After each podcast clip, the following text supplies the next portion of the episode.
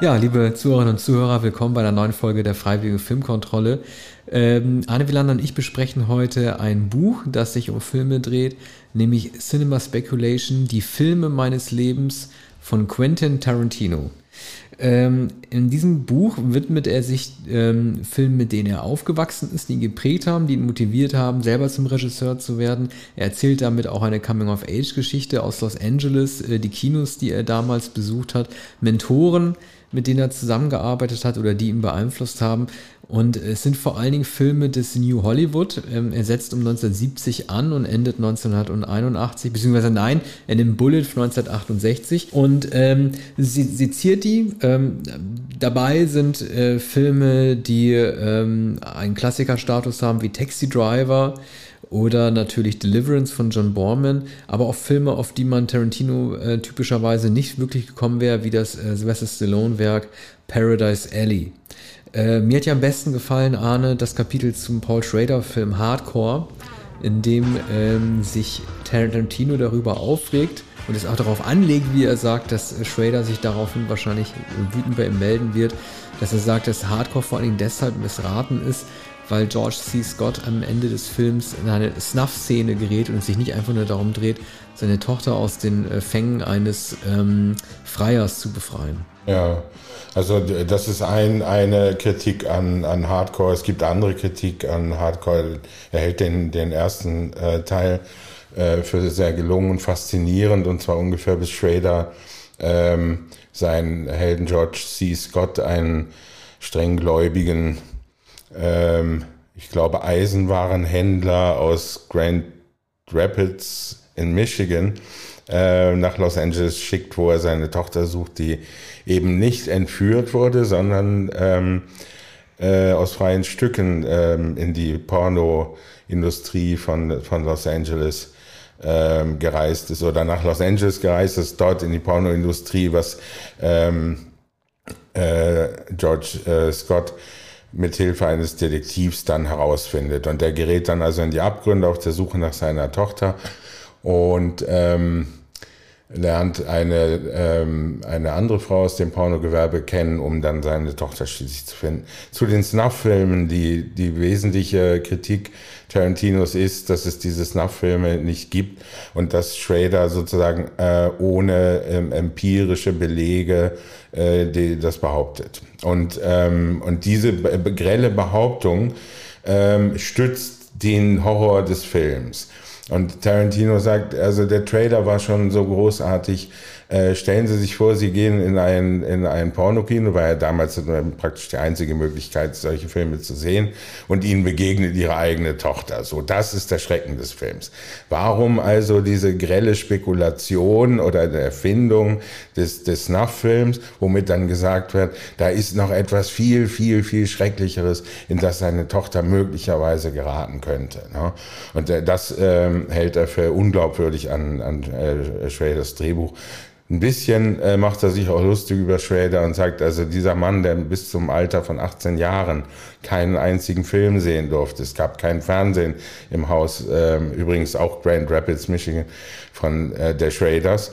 Äh, dieser Mann hat doch überhaupt keine Ahnung, ne? sondern er schreibt da irgendwas hinein, ähm, Snuff-Filme und ähm, da, darüber ärgert Tarantino sich sogar aus einem anderen Grund noch. Hier ist eine Denunziation der Pornofilme, die in diesen Kaschemmen in, ähm, in, in Großstädten gezeigt werden. Und das gefällt Tarantino nicht, sondern er sagt, das ist ein Gewerbe wie jedes andere auch. Sie leihen das Equipment, äh, sie, sie, äh, sie leihen sich die Kameras, sie, sie leihen sich die, die Scheinwerfer, genauso wie die große Hollywood-Industrie. Ja, ähm, es ist ja auch ein Film.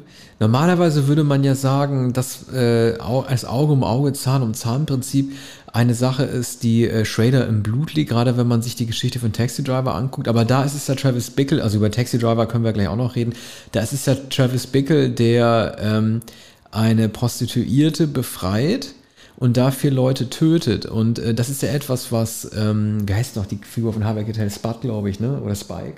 Sport. Sport das sie nicht gemacht hat. Und ich glaube, dass die Figur von George C. Scott ähm, sozusagen auf eine sehr gedrechselte Art und Weise eine Legitimation benötigt hat, diese Menschen auch umbringen zu können. Und das ging anscheinend nur, indem er aufdeckt, dass diese Leute, diese Pornoproduzenten selber Snuffer sind, also selber auch Menschen sind, die für Leichen halt auch stehen und äh, Frauen auch umgebracht haben. Und ich glaube, dass er deshalb versucht hat, auf diese sehr drastische Art und Weise dieses Auge um Auge, Zahn und Zahnprinzip dieser biblischen Figur von George C. Scott halt irgendwie mitzugeben, dass die Motivation oder das Movens halt irgendwie größer gewesen wäre, überhaupt zur Blutrache zu greifen. Was ich halt irgendwie nicht verstehe, ist, ähm, das sagt Tarantino ja auch in dem Buch, ähm, dass er ein Fan von Schrader ist, aber er eben der Auffassung ist, dass er nur Genrefilme schreibt. Nicht Genrefilme. Doch, nur Genrefilme Nicht Genrefilme. Bist du sicher? Ja. Okay. Ich blöderweise, ich hatte das ja, ich habe das Buch ja im, im, Rolling Stone besprochen, habe dieses Zitat und, rausgepickt ja. und habe mir jetzt anscheinend auch noch selber falsch gemerkt. Okay. Na, oder aber, ich habe es vollkommen falsch nee, gelesen. und sein, jetzt, du, jetzt, nein, nein, jetzt haben wir die, das Buch nicht hier. Ja, Na, egal. Hm. Aber das, dieser Punkt ist auch nur so halbwegs, worauf hinaus wollte, ist, äh, wenn es irgendjemanden gibt aus der Liste der von ihm gefeierten Filmemacher, der für Genrefilme steht, für Stilistiken, dann ist das De Palma. Und ähm, den liebt er. Wir hatten da im Kontext von, äh, ich weiß nicht, ob die Sendung jetzt vorher oder nachher zu dieser ausgestrahlt wird, aber wir hatten da ja im Kontext von Death Proof kurz drüber gesprochen. Und den Lieblingsfilm von, ähm, äh, den Lieblingsfilm Tarantinos von De Palma. Gerade den 70er-Jahre-Film über Sisters redet er ja. Äh, Carrie liebt über alles Blowout. Äh, hier ähm, äh, hat er diese Fantasie, was wäre, wenn De Palma Taxi Driver gedreht hätte und nicht Scorsese.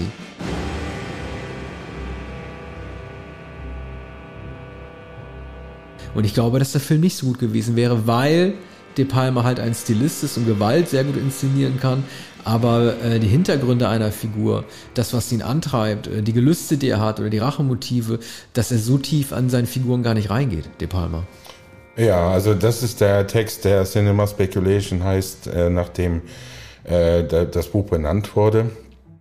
Und äh, Tarantino spekuliert darüber, was eben gewesen wäre, wenn ähm, De Palma, der zuerst das Drehbuch hatte, den Film gemacht hätte.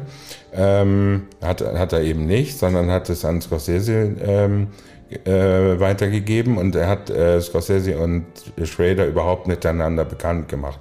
Zwei Jahre vorher hatte äh, Schrader äh, versucht, ein Drehbuch für Scorsese zu schreiben, haben sich nie kennengelernt.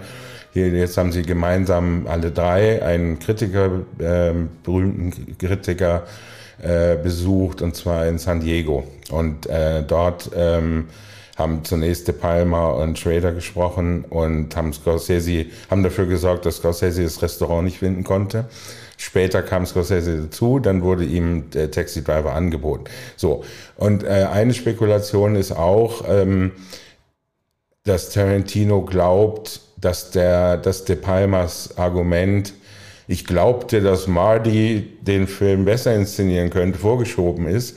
Äh, dass der wahre Grund ist, den hat De Palma auch genannt, also weshalb er äh, Taxi Driver nicht machen wollte, der, der, dass der Film nicht kommerziell genug war. Denn De Palma hatte, ähm, hatte noch keinen Hit, also Carrie war noch nicht äh, gedreht. Und ähm, Tarantino glaubt, äh, dass, dass De Palma äh, nicht erkannt hat, dass dieser Film ein Erfolg werden könnte. Übrigens war er geplant zunächst von Robert Mulligan und mit Jeff Bridges in der Hauptrolle. Das hat sich dann zerschlagen und ähm, und Tarantino äh, glaubt nun, dass De Palma sich einfach nicht vorstellen konnte, wie ein, ein Film, der, äh, der einen Vietnam-Veteran zeigt, der im Taxi durch die Stadt fährt und am Ende einen Massaker anrichtet, wie dieser, also auch, dass dieser Film auch Ärger machen würde, ne? mit, mit, dem, mit dem Massaker am Schluss.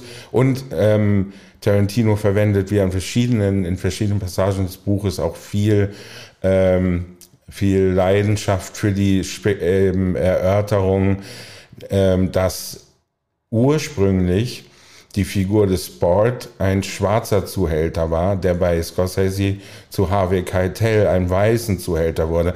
Und Tarantino sagt, es gibt in ganz New York City keinen weißen ja. Zuhälter. Die haben doch den Produktionsdesigner ja, losgeschickt und genau. haben hier, du bist ja, jetzt hier für das Set zuständig. Ja. Und er hat, er hat versucht, welche zu finden, aber er hat keine gefunden. Angeblich. So. Er hat keinen einzigen gefunden und nun spielt aber Harvey Keitel diese ja äh, notorische Figur des Sport und sehr, sehr gut. Äh, Scorsese wollte auch eine Rolle für Harvey Keitel und es hätte keine gegeben. Äh, man könnte einwenden, die, die Rolle, die, die äh, Boyle in dem Film spielt, diesen ähm, Taxi, anderen Taxifahrer, der hätte Keitel ja auch versuchen können. Äh, freilich eine etwas ältere äh, Gestalt. So, und ähm, die Kernthese Tarantinos ist, dass Schrader ein Drehbuch geschrieben hat über einen Rassisten. Das ist jemand, der die schwarzen Männer fürchtet. Und, ähm, und, und das ist eben nicht das Thema des Films, wie wir ihn bei Scorsese sehen. Also das ist eine der, der etwas, steilen, etwas steilen Passagen bei Tarantino. Es gibt natürlich, ich habe den Voice-Over-Kommentar, also den von Schrader geschriebenen, äh, noch einmal gehört oder anders gesagt den Film Taxi Driver noch mal gesehen. Ähm, ähm, De Niro, also Travis Bickle, sagt in seinen Aufzeichnungen oder liest seine Aufzeichnung vor und, und, und er sagt ganz lakonisch, ich fahre auch nach Harlem, ich fahre auch in die schwarzen Viertel. Es gibt keinen Hinweis darauf, dass das mit Angst verbunden ist oder dass er anders als gelassen darüber spricht. Hatte er nicht, ähm, darüber hatte ich hatte es ja, wir hatten darüber uns auch kurz auseinandergesetzt. Ich glaube, du hattest mir jetzt nicht geglaubt, ich hatte ja äh, gesagt, oder ich glaube, du hattest es mir nicht geglaubt, weil du das Buch selber noch nicht gelesen hast und ich es vielleicht auch falsch erklärt habe, aber Tarantino vertritt ja die in, Anf in Anführungszeichen oder in Komma gesetzte steile These, dass ähm, äh, Travis Bickle ein Rassist sei, weil er das N-Wort benutzt. Und er sagt, du sagst jetzt, er fällt in die Viertel der Schwarzen, aber er benutzt das N-Wort irgendwie, ähm, die N, die transportiere ich auch, das ist für mich auch überhaupt kein Problem. Und da sagt ja Tarantino, hier stimmt was nicht, was bedeutet, dass äh, Travis Bickle sich seine Jacke nicht aus dem Vietnamkrieg mitgebracht hat, die diese M60 Field Jacket,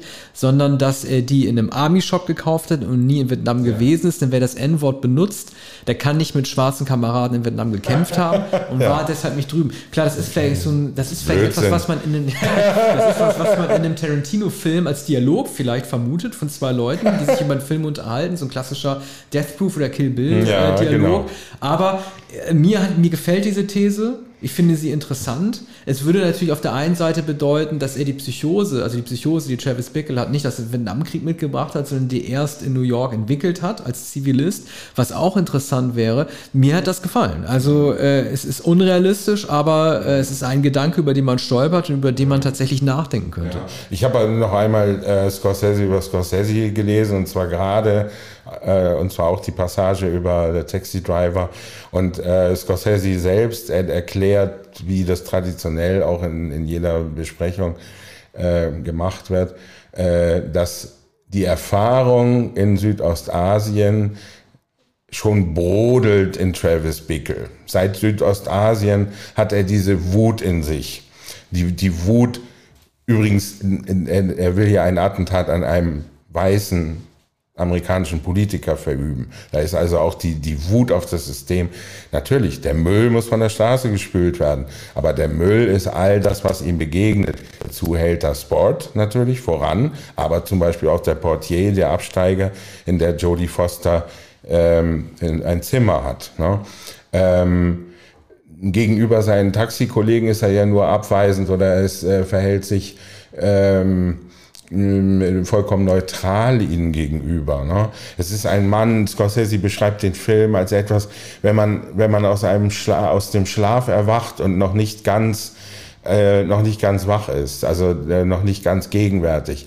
Und, und der Film ist, äh, der Film bewegt sich genau in dieser Zwischenlage zwischen Schlaf, äh, Dämmer und dem Erwachen. Und äh, weil, weil ähm, Travis Bickle natürlich vollkommen übermüdet ist. Der fährt ja 24 Stunden und der befindet sich immer in diesem, äh, in diesem Dämmerzustand und in diesem Zwielicht. Ne? Und ähm, also Scorsese ähm, glaubt offenkundig, ist davon überzeugt, dass er ähm, äh, dass Travis Bickle in, in Vietnam war und dass er die Jacke nicht im Army Shop gekauft hat. Und wahrscheinlich hat er mit Paul Schrader auch darüber gesprochen. Ne?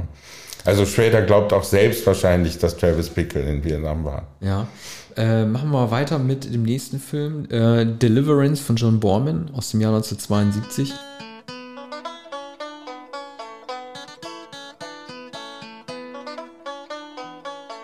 Besonders hängen geblieben bin ich an, also es gibt zwei Szenen, äh, die viel zitiert werden. Das ist einmal die mit äh, äh, dem Hillbilly-Jungen mit Behinderung, der so schnell Banjo spielt, was sich ja, wie sich herausgestellt hat, das, was er wohl doch nicht selber gemacht hat, sondern jemand anderes. Aber die Szene, äh, die Tarantino auch beschrieben hat, die natürlich alle kennen, das ist die der, der Vergewaltigung von Ned Betty. Und äh, da schreibt er den Satz, ähm, dass eine inszenatorische Schwäche des Films darstellt, dass diese Vergewaltigung, die dort stattfindet, beim ähm, Zuschauer wahrscheinlich viel tiefere Wunden hinterlassen hat oder viel mehr Gedanken dem hinterher schweben lässt als dem Protagonisten selber. Und das Gefühl hatte ich ehrlich gesagt auch. Ich hatte das Gefühl, dass es zwar eine sehr drastische Szene ist, die aber wirklich ähm, zumindest sichtbar keine, keine Narben bei den Schauspielern, äh, bei, bei den Figuren, die die Schauspieler darstellen, hinterlassen hat. Das war auch ein Eindruck, den ich auch geteilt habe. Also diese Demütigung und, und die, die, dieser absolute Schrecken, der Ned Beatty äh, widerfährt, das kann in den letzten Szenen, die einen großen Bruch in dem Film darstellen, also wenn sie sozusagen durchgekommen sind, angeführt von Burt Reynolds, und die Polizei kommt und sie sprechen aber nicht darüber, ja, sie lügen. Durch diese Lüge wird, wird der Vorgang natürlich abgedeckt, wird vertuscht. Und Ned Beatty kann darüber nicht sprechen. Wir, wir können es dem, dem Schauspieler, so gut Ned Beatty ist, nicht ansehen, was er empfindet. Der Schrecken ist natürlich absolut auch für den, äh, für den Zuschauer. Aber ich glaube ähm, nicht, dass, dass wir sagen können, äh, was, was Beatty empfindet. Übrigens handelt der Text im Wesentlichen von Burt Reynolds, von den Rollen, die er im Fernsehen gespielt hat, die er vorher gespielt hat, die er nachher gespielt hat. Burt Reynolds ist einer der größten Schauspieler für Tarantino. Und es geht hier darum, dass der Mann, den er spielt, zwar mit äh, Pfeil und Bogen umgehen kann, aber Tarantino hat, das, hat äh, sich das natürlich sehr genau angesehen, auch die Weste, die Reynolds trägt. Und er sagt, naja, der ist eigentlich ein großer Schwätzer und, und Poseur. So gut ist er nicht. Er ist kein richtiger Bogenschütze. So ein harter Mann ist er nicht. Sondern äh, der ist mit John Voight äh, in, meistens in einem Kanu. John Voight ist sein eigentlicher Freund. Also das ist die eigentliche Verbindung. Diese beiden und die anderen beiden sind außen vor. Und er, er möchte immer John Voight beeindrucken.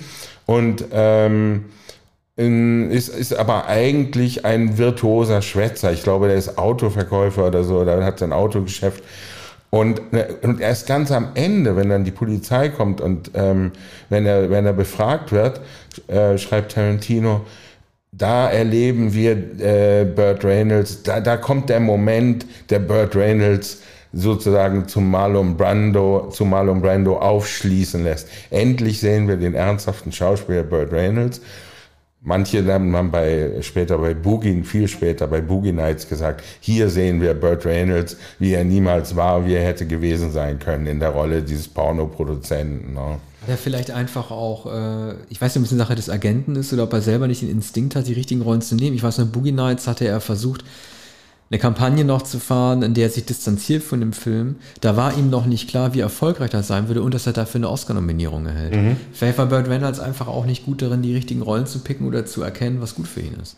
Ja, aber die, die Filme, die er dann später in den 70er Jahren gedreht hat, die waren natürlich enorm erfolgreich. Ne? Also wer, wer würde je Reynolds und Sally Field äh, äh vergessen? Und äh, hat dann all die, diese Actionfilme gedreht und vorher hat er mehr oder weniger äh, anspruchslose Fernsehserien gemacht. Ne? Also das ist typisch für Tarantino wie bei Robert Forster, dass er die, diese Ehrenrettung versucht oder sagt, Reynolds ist einer der großen amerikanischen Schauspieler, denn in, in, ähm, in, er schreibt zum Beispiel auch, ja, dieses rote Hemd, das er dann immer in der, in der offenen äh, Corvette äh, anhatte, das äh, wird, wird, man, wird man nie vergessen. Ne?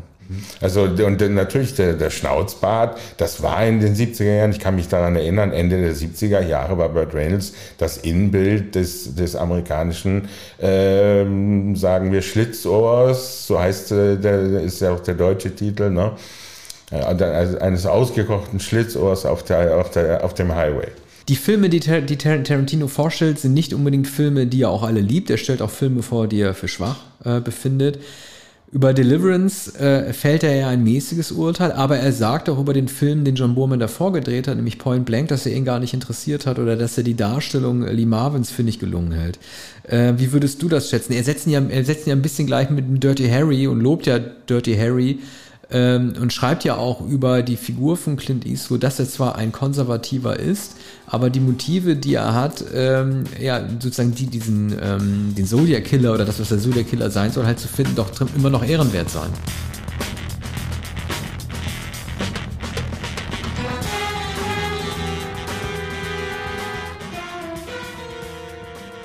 Ja, ich glaube, die, die entscheidende These ist, also Dirty Harry wurde ja auch damals schon von Kritikern vorgeworfen, es sei mindestens faschistoid. Das hat sich dann immer, immer weiter fortgesetzt oder hat sich sogar noch verschärft.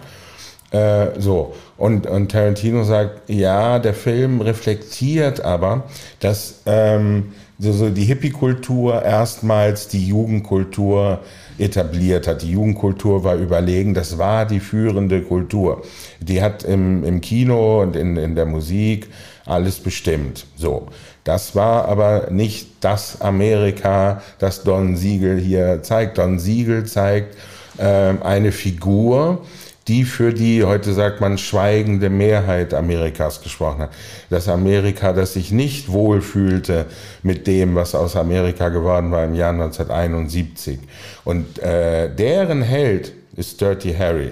Dirty Harry führt das aus, was die Menschen, die das alles nicht wollen, den Drogenkonsum, nicht diese Art von Musik, die, all diese Hippies nicht und äh, die, die neue Libertinage, das alles wird von Clint Eastwood ähm, hier bekämpft. Ne? Und er sagt, er, er sagt nicht, dass es deshalb ein besserer Film ist oder dass der, dass der Film nicht Züge, sagen wir zumindest, der fragwürdigen Intoleranz und Amtsanmaßung enthält. Ne? Er sagt nur, weshalb der Film erfolgreich geworden ist und weshalb der, der Film, so man muss hier sagen, eingeschlagen ist. 1971. Äh, ne? Man darf auch eins nicht vergessen, so konservativ oder so äh, rückwärtsgewandt war äh, Callahan nicht und Clint Eastwood auch nicht, denn äh, immerhin war Dirty Harry 3 äh, von 1987, da war das der vierte, auch derjenige, der Guns N' Roses erstmals im Kino zeigte, die nämlich Welcome to the Jungle dort auf einer Party gespielt haben. Äh, klar, man rennt offene Türen an, wenn man sagt, äh, New Wave, äh, American New Wave, New Hollywood, der, das Kino der 70er Jahre war das beste amerikanische Kino, das es jemals gab. Die 80er wurden schlechter, das sagt Tarantino ja auch. Er führt eine Liste auf und sagt, es gab in den 80ern Abel Ferrara, David Lynch, zur Hälfte noch Brian De Palma und Cronenberg und das war's, glaube ich, die Fitte. Nee, Spielberg, den nennt er nicht. Also er mag Jaws Für die natürlich. 80er nicht. Ja, ja. Also er liebt Jaws, äh, aber ähm, äh, die, den schreibt er im Buch nicht. Also er, es wäre auch einfach zu doof, wenn er über Jaws schreiben würde im Buch, weil das ein Film ist, den man nicht mehr entdecken muss. Den muss man nicht mehr aufs Podest heben. Aber er nennt diese Regisseure als die einzigen, die angeblich in den 80er Jahren noch äh, revolutionäre Freidenkerfilme gemacht haben. Und ähm, ich weiß nicht, ob das stimmt. Also man kann natürlich von, von Tarantino nicht erwarten, dass er das Studiosystem der 80er Jahre erklärt. Aber lässt sich das wirklich so trennen? Ich meine, klar, es gibt ja immer diese, diese Monumentenfilme, die man, von denen man sagt, dass sie alles verändert hätten, wie Heaven's Gate, dass die Studios das Vertrauen verloren haben, viel Geld bestimmten Regisseuren zu geben, sondern nur auf äh, das sogenannte Blockbuster-Kino gesetzt haben. Aber lässt sich dieser Cut wirklich so machen? Ja, also das ist eine, das ist ja nicht mal eine These. Er, er, nennt einfach, du hast es in deiner Besprechung geschrieben, etwas willkürlich nennt er diese Regisseure. Er sagt, in den 80er Jahren waren dies zwar alles Müll. Er selbst war noch nicht da oder er hat schon Drehbücher geschrieben Ende 80er Jahre und hat, er hat einen gewissen Groll gegen diese Art von Kino. Welche Regisseure und Drehbuchautoren nennt er nicht? Schrader nennt er nicht für die 80er Jahre. Schrader hat weiterhin Filme gedreht. Er mag American Gigolo nicht so sehr. Der ist äh, von 1980, glaube ich, wurde oft als einer der allerwichtigsten Filme der 80er Jahre bezeichnet. Lawrence Kasten nennt er nicht. Einige der großen Lawrence Kasten. Dann älterer Regisseur Mike Nichols, auch noch in den 80er Jahren tätig. Natürlich kein revolutionäres Kino, Studiokino. Er nennt ja nicht mal Scorsese. Er nennt ja, er nennt ja nicht die, die, die, die großen, zum Teil auch Studiofilme, zum Beispiel Color of Money von Scorsese. Ne? Ähm, also er nennt, glaube ich, keine Regisseure, die in den 80 80er Jahren begonnen haben. Die Regisseure, auf die er verweist, wie Lynch, ne, das waren 80er Jahre Mann. Gut, Cronenberg, den gab es auch schon in den 70 Lynch gab es auch schon in den 70ern, aber ich meine, die, die ihre be bekanntesten Filme in den 80ern gemacht haben, vielleicht meint mhm. er das damit, weil die Leute wie Scorsese, da gibt es ja viele, die sagen, ab den 80ern hätte er sein Mojo schon wieder verloren und so weiter und vielleicht, vielleicht meint er einfach auch Newcomer, die es in den 80ern naja, gegeben hat. Ich glaube, er meint die radikalen Filme. Also wenn man Lynch nennt und Cronenberg und noch Abel Ferreira, dann, dann müssen es radikale Filme sein, die seiner Meinung nach, und hier muss man einen, den, den vielleicht entscheidenden Satz auf 350 Seiten, ich würde jeden einzelnen Text gern hier zitieren. Wir, und wir, wir würden gern über jeden, über alle Texte sprechen, aber äh, beiläufig schreibt er einen Satz, äh, fast in Parenthese, Grenzüberschreitung ist für mich gleichbedeutend mit Kunst. Und, und die Regisseure, die ich vorhin genannt habe, Kasten, auch Spielberg, das waren keine Grenzüberschreitungen, nicht in den 80er Jahren, vielleicht in, bei Spielberg in den 70er Jahren. Ähm, und, und andere bedeutende große Regisseure David Lean hat in den 80er Jahren noch gedreht, keine Grenzüberschreitung. Und, und, und, und das äh, ist eben das Synonym äh, bei Tarantino für Kunst schlechthin. Ne? Ja. Es ist halt, ähm, er geht ja auf Sylvester Stallone ein und seinen 78er Film Paradise Alley.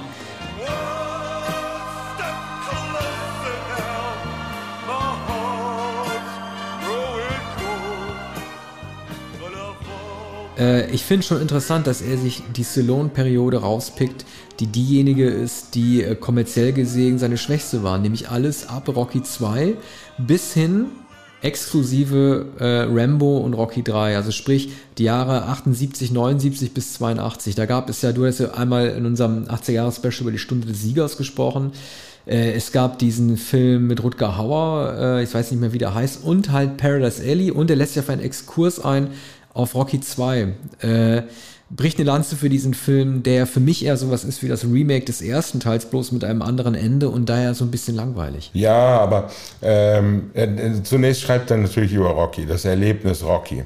Und äh, unter anderem schreibt er, nichts, was bis dahin in meinem Leben passiert ist, konnte den Moment von Rocky und dem Boxkampf am Ende äh, von Rocky äh, übertreffen. Also nichts war so schön wie dieser Moment in dem Kino zu sitzen und das zu erleben. Und, und er, schreibt also das absolute Kinoerlebnis. Also ich weiß, das habe ich schon öfter in diesem Buch geschrieben. Hat er auch schon drei oder vier Mal geschrieben. Aber so der Moment, da äh, waren 76, 76 im, im Kino saß, ja, und in, in seinem Grindhouse-Kino irgendwo in Los Angeles. Äh, und, und da kann man diese Euphorie verstehen, denn wenn man zum ersten Mal ich kann mich erinnern, als ich zum ersten Mal den Film sah, habe ich es auch empfunden und ich habe es auch beim zweiten, beim dritten Mal so ähnlich empfunden. Aber es ist natürlich niemals wie beim allerersten Mal, wenn man den Film gesehen hat, wie euphorisierend das ist. Den zweiten Film erklärt er ungefähr so, dass er ähm, Rocky und Apollo Creed ähm, äh, für Selbstporträts hält. Also er, er sieht äh, Rocky sowohl er sieht Sylvester Stallone sowohl als Rocky als auch als Carl Weathers. Weil nämlich das, was Carl Weathers hier passiert, der ja Weltmeister geworden ist, der reich geworden ist, der den Titel verteidigen muss, der aber gar nicht mehr weiß, warum er in den Ring steigen soll. Er hat gar keine Lust mehr. Er hat eine Villa, der hat Fernsehen und, und geht also gelangweilt durch das Haus. Ja, er hat Depression. Und, ähm, und Tarantino sieht darin einen Spiegel der Situation Sylvester Stallones nach dem Erfolg und den Oscars für Rocky. Ne?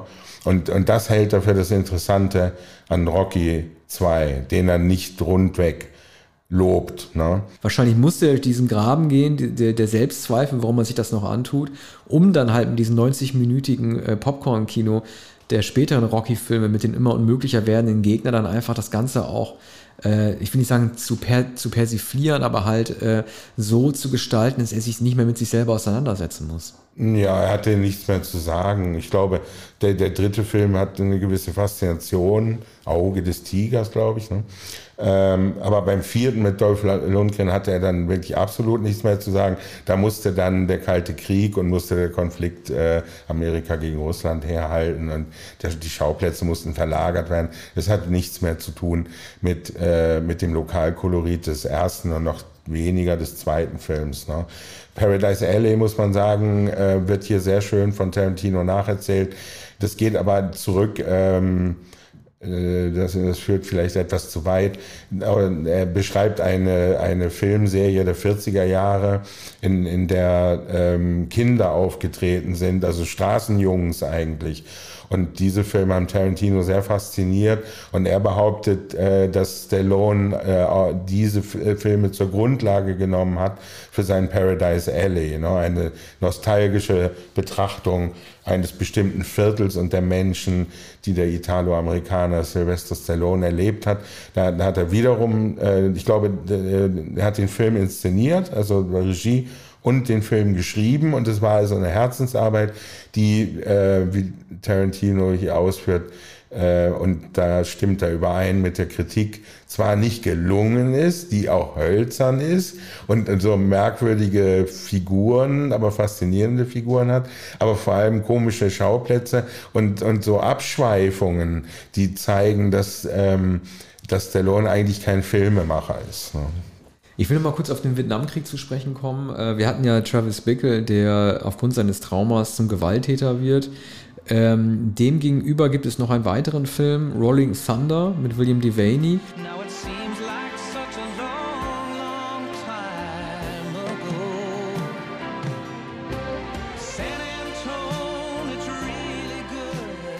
in der äh, auch ein Vietnam-Veteran ähm, äh, auf die Ermordung seiner Frau ähm, mit einem, es ist ja kein Amoklauf, er rächt sich ja, reagiert. Und dem stellte er gegenüber einen Film wie Coming Home mit äh, John Voight, der er, äh, den er ja sozusagen eher so ein bisschen öde fand, weil es da um eine Reflexion geht und nicht um sozusagen äh, die gewalttätige Verarbeitung des Schadens, den jemand dort erlitten hat. Und das finde ich schon interessant, dass ähm, Tarantino, wenn es um Vietnam-Filme der 70er Jahre äh, geht, halt lieber auf solche zurückgreift, in denen äh, jemand halt durchdreht. Ne?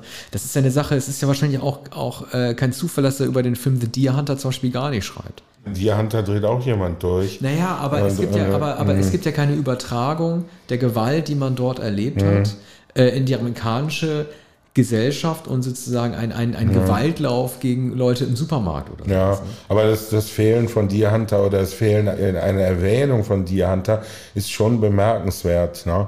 Man wüsste gern, was er darüber denkt. In, in Deer Hunter richtet der äh, Christopher Walken ähm, die, die Gewalt äh, gegen sich selbst. Ne? Er ist so traumatisiert, dass er äh, äh da in, der, in dieser Hölle der, äh, der, des russischen Roulette ähm, untergeht und, und später sich erschießt. Ähm, man sieht auch die Verheerungen ähm, bei, bei dem dritten Mann, John Savage, der nach Amerika zurückkommt, dessen Beine amputiert sind. Und äh, Robert De Niro ist der Einzige, der, ähm, der das einigermaßen gesund überstanden hat. Man sieht aber in dem, in dem Verhältnis mit der ähm, zurückgebliebenen, mit den drei befreundeten Mary Streep, dass er es eigentlich auch nicht überstanden hat. Ne? Und ähm, das kommt, das kommt hier nicht vor in der Betrachtung.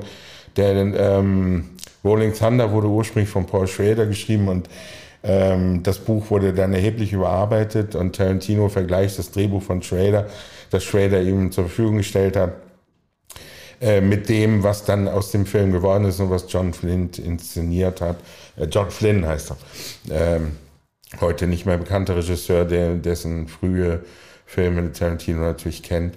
Und, ähm, und, und er beschreibt auch die, die von äh, William Devane ähm, gespielte Figur mit dem, was ursprünglich im Drehbuch angelegt war. Ne?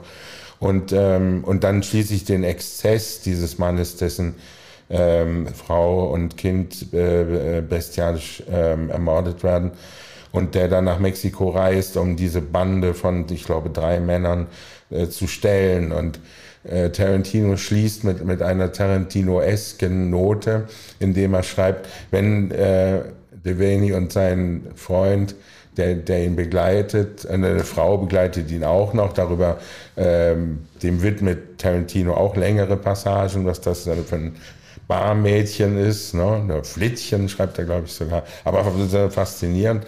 So, wenn, wenn die am Ende also in die Bar gehen und dann das äh, große Gemetzel anrichten, schreibt Tarantino, okay, es ist vielleicht ein bisschen übertrieben. Ich hätte gesagt, er muss nicht alle Mexikaner in der Bodega umbringen. Er schreibt ja auch über das große Pech, das manche Schauspieler hatten, wie Steve McQueen oder äh, Paul Newman, dass sie äh, einer Generation angehört haben, die äh, einen Tick zu alt war für, äh, für New Hollywood. Würdest du das so unterstützen? Also ich meine, äh, auf der anderen Seite sind ja Filme, in denen McQueen zumindest mitgemacht hat, äh, äh, wie Bullet, The Getaway, das sind ja durchaus Werke, die in dieses Schema hineinpassen. In, in das Schema? Des, des New Hollywood. Oder nicht? Ja, und es sind aber zugleich Filme, die, die auf sozusagen früheres Männlichkeitsbild zurückgehen. Also Steve McQueen ist ja ein Schauspieler, der in den 50er Jahren begonnen hat, in den späten 50er Jahren eine Western-Serie gemacht, sehr schnell dann ähm, sehr berühmt geworden in den 60er Jahren. Und, ähm, und Bullet ist, ähm, ist so, sowohl ein Film des, des äh, New Hollywood als auch des alten Hollywood, glaube ich. Ähm, ich. Ich kann mich nicht genau an diese Passagen bei Tarantino erinnern, in denen er da, darüber sinniert. Es gibt übrigens ein Kapitel, in dem er genau ähm, ähm, auseinandersetzt den, äh, den Moment, da das Old Hollywood zum New Hollywood wurde und wie dann das New Hollywood das einzige Hollywood wurde in den 70er Jahren, das andere nicht mehr gab, nämlich unter anderem äh, Dennis Hoppers Ausspruch, als er, äh, ich glaube, bei der Oscarverleihung ähm, 72 mit Peter Bogdanovich an einem Tisch saß. Und äh, da war der ähm, alte, äh, wunderbare Regisseur George Cukor am Tisch und, und Hopper sagte, wir werden euch beerdigen. Ne? Und das ist der Ausgangspunkt für Tarantinos Überlegungen, was da eigentlich passiert ist. Und, und da führte unter anderem aus, dass zum Beispiel Martin äh, Scorsese ähm, und die diese Art von Filmemacher Spielberg, aus John Milius und auch George Lucas, die höchsten Respekt vor den alten Filmemachern hatten. Ne? Mehrfach ähm, schreibt Tarantino darüber, dass ähm, Scorsese äh, übrigens auch schon in seinem Film ähm, äh, Who's That Knocking on the, on the Door äh, The Searchers von John Ford zitiert. Das kommt immer wieder vor. Und Scorsese hat Taxi Driver eigentlich als Variation über The Searchers von John Ford inszeniert. Und äh, Steven Spielberg hat bei William Wyler an der Tür geklingelt in den 60er Jahren. Und, und da war eine Wertschätzung, die eben äh, Leute wie Dennis Hopper und auch bei Peter Bogdanovich übrigens, der Howard Hawks nacheiferte. Und, ähm, das, und bei Dennis Hopper war, der, der wollte alles weg ausradieren. Ne? Hat dann aber ja nicht sehr viele Filme gedreht. Was glaubst du, ist der Grund, warum Tarantino äh, auf keinen der vier Filme Francis Ford Coppolas eingeht, die in den 70er Jahren entstanden sind? Also weder die beiden Godfathers noch The Conversation oder Apocalypse Now. Ja, er, er lobt an einer Stelle Conversation. Da schreibt er in Klammern äh, einer seiner besten Filme. Wahrscheinlich der Lektor. Aber der Pate kommt, kommt tatsächlich nicht vor. Doch, ähm, wird einmal gestreift und da geht es um die, ähm, um die Erschießung von Sonny, also das Maschinen, ähm, ähm, die Maschinengewehrsalven.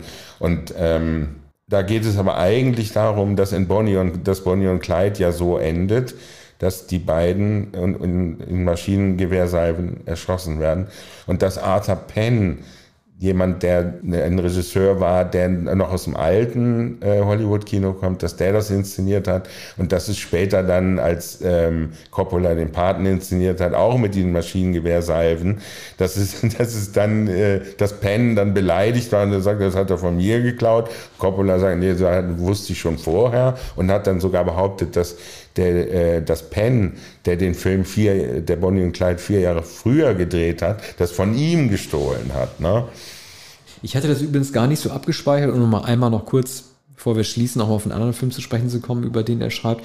Ich hatte das nicht so abgespeichert bei Don Siegels Flucht aus Alcatraz, dass ähm, das Schicksal der Ausgebrochenen um Clint Eastwood, dass das so offen bleibt. Ich dachte, die hätten nicht nur den Ausbruch, sondern auch sozusagen, ähm, sind ja natürlich dann untergetaucht, man weiß nicht, was es denn geworden ist, aber es scheint auch angedeutet zu werden, dass sie ertrunken sein könnten, ja? Man sieht am Ende einen Regenmantel, glaube ich, im Wasser. Ah ja.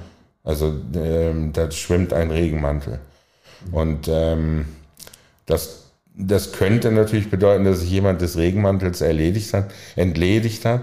Aber sehr wahrscheinlich bedeutet es, dass das Einzige, was übrig geblieben ist, ist der Regenmantel und dass die Männer ertrunken sind. Tarantino schreibt auch gleich am Anfang des Textes, ähm, äh, der, der Plan ist ähm, genau ausgeklügelt, das ist ein unglaublich genialer Plan. Äh, aber am Ende ist es die Flucht, ist es das kalte Wasser, das sie umbringen wird. Also das ist das Einzige, was sie nicht planen konnten. Wussten sie nicht genau, wie weit die Strecke ist und wie kalt das Wasser ist. Ne? Und die sind, äh, glaube ich, ja, wenn man, äh, wenn man sich die Szenen vor Augen führt, sind nicht im Sommer ausgebrochen, sondern es ist offenbar Herbst und es ist ziemlich unwirtliches Wetter. Vielleicht war das für den Plan durchaus auch entscheidend. Ich glaube, es regnet sogar. Das Wasser ist also kalt und ähm, ähm, Tarantino traut Eastwood auch nicht zu, diese möglicherweise fünf Kilometer in diesem kalten Wasser zu schwimmen. Ne? Ja, und er sagt ja auch, ähm, dass der Plan so gut gewesen ist, dass sie dafür eigentlich eine Bewährung verdient hätten, wenn sie nicht gestorben ja. wären im Wasser. Ja, eben. Ja, also er, er, das, ja. er, ist vollkommen davon überzeugt, dass der, Mann gestorben ist. Es ist ja so pseudo, ähm, pseudo-authentisch, wird der Eindruck erweckt, das sei die einzige Flucht von Alcatraz gewesen und also so halb dokumentarisch inszeniert, aber tatsächlich gab es diesen Fall nicht. Ne? Also es gab wohl so ein äh, ein Vorbild, aber genau so ist es nicht gemacht worden. Ne? Aber das ist natürlich der Trick von Don Siegel und weshalb der Film ein Meisterwerk ist. Tarantino schreibt auch zu Recht, in den ersten 15 Minuten wird nicht gesprochen. Man, man sieht, wie äh, Clint äh, Eastwood sich ausziehen muss, wie er genau untersucht wird und, und wie er das stoisch erträgt und wie er dann nackt durch den Zellengang geht, diesen ganz weiten Weg. Und, und dann sagt er auch, also sogar Eastwood, in, in, seiner Verfassung mit 45 Jahren hätte das nicht gemacht, hätte er nicht Don Siegel äh, damals vollkommen vertraut. Ne? Ja, das Lob an Siegel, das fällt auf. Äh, und es fällt ja auch in dem Kontext auf, dass es ja kein junger Wilder gewesen ist. Ne? Er war ja, also schon, schon bei Dirty Harry dürfte er schon um die 50 gewesen sein, glaube ja. ich. Ne? Ja. Naja, der hat, er hat in den 40er Jahren äh, bei, bei Warner Brothers die Montagen gemacht. Ich sage immer wieder gern, am Anfang von Casablanca sieht man eine Weltkugel und dann den, den Fluchtweg de, aus Europa. Und diese Montage ist von Don Siegel. Also er hat 1942 schon bei Warner gearbeitet und, und hat äh, in den 50er Jahren äh, großartige Filme gemacht. Und äh, den auch einen, einen sehr, sehr berühmten Gefängnisfilm, äh, Zelle R7 10 heißt er, glaube ich. Ja, und, und natürlich nicht, nicht zu vergessen, ähm, in Deutschland kam der als die Dämonischen ins Kino, das war Invasion of the Body Snatchers. Ne? Und ja. da vertritt er ja äh, auch die, wie ich finde, sehr äh, bedenkenswerte Theorie, dass diese äh, Außerirdischen, die bei den Menschen landen und die infiltrieren und die zu den sogenannten Pod People machen, äh, dabei so gefühllos auftreten, dass sie vielleicht gar nicht so gefühllos sind, sondern es sind wir Menschen vielleicht, die nicht erkennen, ähm, oder unser Empfindungsspektrum ist nicht so ausgelegt, dass wir erkennen, äh, wie die Emotionen an uns mitteilen. Ne? Wenn die Menschen diese ähm, äh, Außerirdischen umbringen, dann äh, nehmen die uns das nicht übel dann rennen die halt weiter auf uns zu und wollen uns dann irgendwie trans transformieren, aber die sind nicht nachtragend und vielleicht verfügen wir einfach mit unserem irdischen Empfindungsspektrum nicht über die richtigen Sensoren festzustellen, was die eigentlich von uns wollen. Und das ist ein total guter äh, Gedanke, den, den, den Tarantino da hat, der auch in Philip Kaufmans äh, Version von 78 aufgegriffen wird. Mhm. Ja, Tarantino schließt diese Passage, bei der ich äh, intensiv nachdenken musste, äh, mit dem Satz, Sie wollen einfach, dass wir so werden wie Sie.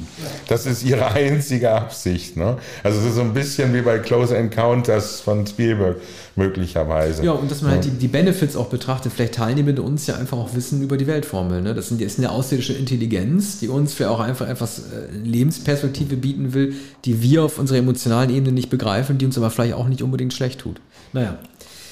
Äh, in dem Sinne, das war unsere Besprechung des Buches äh, Cinema Speculation. Äh, und ähm, bei Kiepenheuer und Witsch erschienen, muss man genau. sagen. Ein Buch, das uns beide begeistert hat, das, mich auch, das mir auch mehr gefallen hat als seine Novelisation von Once Upon a Time in Hollywood. Da hatte mich ja schon irgendwie gestört, dass Tarantino da als Erzähler auch stark aufgetreten ist, aber das dann versucht hat, seinem Stuntman Cliff Booth, dem man das nicht unbedingt zugetraut hätte, irgendwie in den Kopf zu legen. Ja, mein absolutes Lieblingsfilmbuch neben Scorsese über Scorsese, wie ich gerade gemerkt habe. Bis zum nächsten Mal. Ja, bis bald.